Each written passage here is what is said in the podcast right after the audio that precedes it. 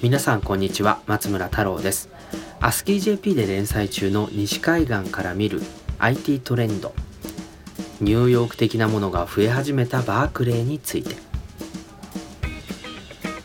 同じ土地に4年間も住んでいるとその街の変化というものに気づくことも多くなってきました。サンフランシスコシリコンバレーを指すベイエリアに住んでいる友人との会話ではまず初めに来るのが天気の話題よりも家賃や物価の上昇。日本でいう 2DK の家賃が月当たり11万上がったとか。1DK でこんな郊外なのに1ヶ月25万もするとか、まあ、そんな天気の話題以上に盛り上がるのが家賃の話だったりします。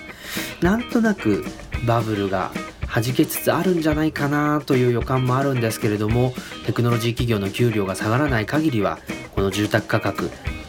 下がることはないにしても維持されるか上がり続けるのか、まあ、そんなところじゃないかなというふうに思っています、まあ、ちなみに最近東京とサンフランシスコの間の飛行機の中でアカデミー賞の脚本賞を獲得したマネーショート華麗なる大逆転。これ英語のタイトルはビッグショートですけれどもこのリーマンショック直前に空売りを仕掛けた人々のリス、えー、ストーリーが、えー、なかなか今の、えー、情景とマッチして面白かったですね。さて、えー、そろそろ5月ゴールデンウィークになろうかというところなんですがあ4月から私ですねバークレーにできたコワーキングスペースの WeWork というところで、えー、仕事場を確保しています WeWork は2010年にニューヨークの双方で生まれた企業で現在も急速に成長しているコワーキングスペース。最近では WeWork じゃなくて WeLive こう住処も共同で、えー、所有してコミュニティを作ろう、まあ、そんな取り組みまで始まっています、まあ、とにかくですね急成長しているのがこの WeWork なんですけれどもサンフランシスコはすでに5カ所あって6カ所目もオープン予定です。米国では全15都市米国外では英国イスラエルカナダ中国など8都市に展開しています。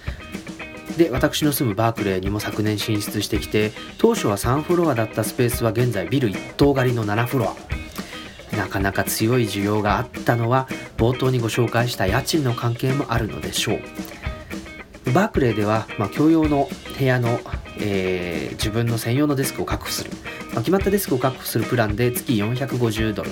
23人程度の個室空間は550ドルからとなってますけど正直この価格格安なんです。普通にバークレーで部屋を借りてオフィスにセットアップしようとするとですね、まあ、初期費用やデスクなどの家具そして月々のネット回線代など経費を含めるとまあ少なくとも5倍はかかるでしょうね毎月、まあ、この時点で個人や小さな企業やスタートアップなんかは WeWork にとって、非常に存在価値がある企業だということが分かります。私は共用スペースの会員なんですけれども、仕事中のコーヒー代を積算すればですね WeWork の方が安くつきます。しかもカフェの空いてるシートを見つけたり遅い Wi-Fi 回線にイライラしたりあるいはちょっとトイレに立つ時に周りの人にちょっと見ててよこの荷物って頼まなくてもいいっていうのも、えー、まあ十分価値があるんじゃないかなと思います。まあいわゆるですね住みやすい都市。地価が高騰している都市っていうのは、まあ、いろんなものの物価が高くなってきてスタートアップあるいはフリーランスで働く、まあ、自由に企業に属さずに働いたり新しい企業を起こそうという人にとってはコストが高くなってしまうんです。ただそこにはたくさん仕事があるしいい人材も揃ってる。このジレンマを WeWork は解決しようとしていてそれが見事にはまっているというふうに、えー、見ることができるんじゃないでしょうか、まあ、WeWork 単なる場所だけではなくてですねコミュニティのハブとしての機能を担おうと、まあ、そんな意識が非常に強いと思います。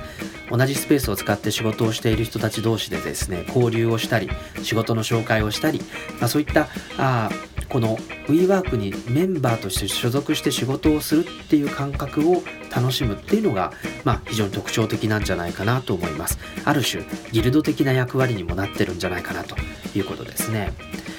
ちょうどこの前の週末えー、ニューヨークにいる友人のジャーナリストのアメリカ人がこっちに来てですねランチを一緒にしたんですけれども、まあ、やっぱり WeWork っていう場所にも、えー、ニューヨークはもうすごくたくさんもっとあるよという話をしてたんですがあの一つそのディスカッションの中で思って、えー、気づいた点はですね、まあ、そういった働く場所であったりとかコストの削減であるとかコミュニティっていうものに属するっていうそういったあ働く感覚を変えるっていうことにと同時にですね、まあ、ニューヨークにあるニューヨークのコミュニティを核として広がっているこの WeWork がいろんなアメリカとか海外の都市にできてくるっていうことはですねニューヨークにたくさんある仕事これに全米のその各都市からアクセスできるようになるという効果もあるんじゃないかなと思います。実際のところ WeWork のアプリを開くとやれウェブデザイナーが必要だとかえ、コーダーが必要だとかマーケッター1人必要なんだけどっていった仕事求人とはちょっと違うんですね。仕事を頼める人を探す、まあ、そんな投稿が掲示板に溢れてるんです。でそれはあのもちろん世界の他の,、えー、のアムステルダムの、えー、人がそういったポストをしたりもしてるんですけどやっぱり圧倒的にニューヨークからの依頼が多いと。ま、そういうのを見ているとですね、まあ、ニューヨークの仕事に例えばバークレーとかサンフランシスコから自分のスキルを生かしてアクセスできる。こう遠隔で仕事に参加するっていうことが当たり前になってきたんだけれどもその仕事の獲得の方法っていうのもそのメンバーシップの中で遠隔で回すと、まあ、そんなこの場所によらないギルド的なものに発展してるんじゃないかなっていうところが、まあ、すごく、えー、週末のランチの議論で、えー、気づいたことだったりします。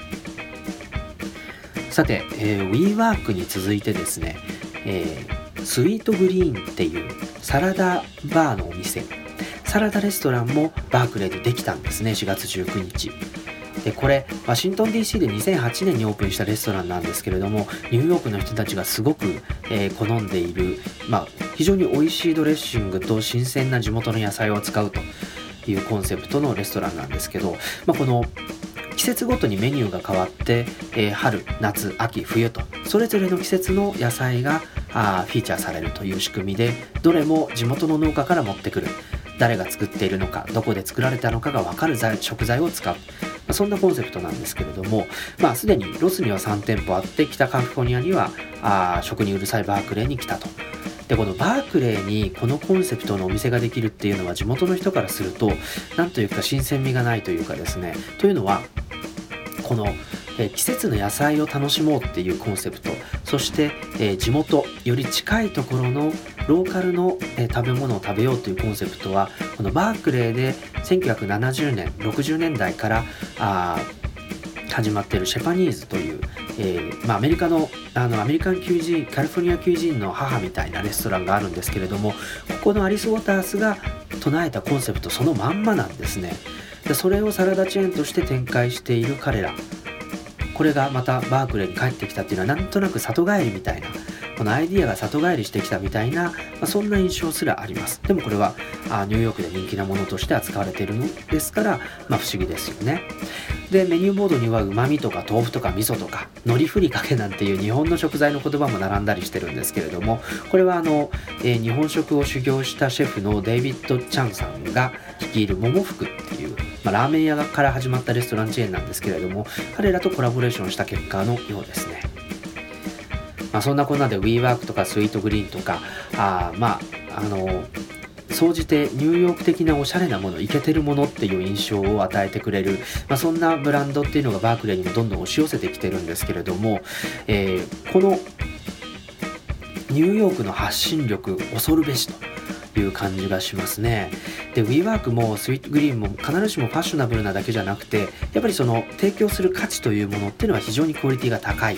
でもちろん彼らもわざわざクオリティが低いものを作ろうとして起業したはずではあのするわけがないと思うんですけれども、まあ、そういったあ発信力の高いところからあ来たんですけど一方でコンセプトっていうのは、まあ、あのサンフランシスコの、えーミッション地区で、え、言われているヒップスターみたいな人たち。彼らはやっぱりお互いの友人のサービスとか商品とかっていうのを使い合いながらあよりクールなものを洗練させていくっていうコミュニティがあったりします。そして、えー、シェパニーズで生まれた地産地消だったり季節の野菜を楽しもうとえー、いう食の新しいコンセプトっていうのも、え、ニューヨークで1回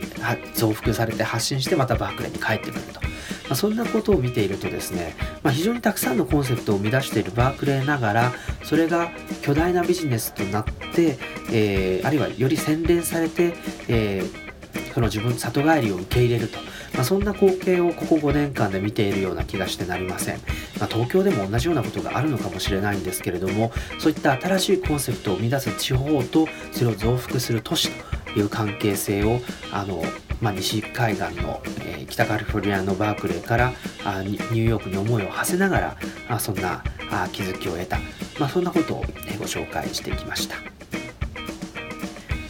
アスキー JP で、えー、連載中の西海岸から見る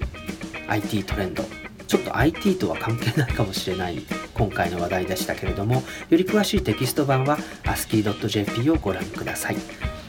引き続きレディオタロサイトをお楽しみください。松村太郎がお届けしております。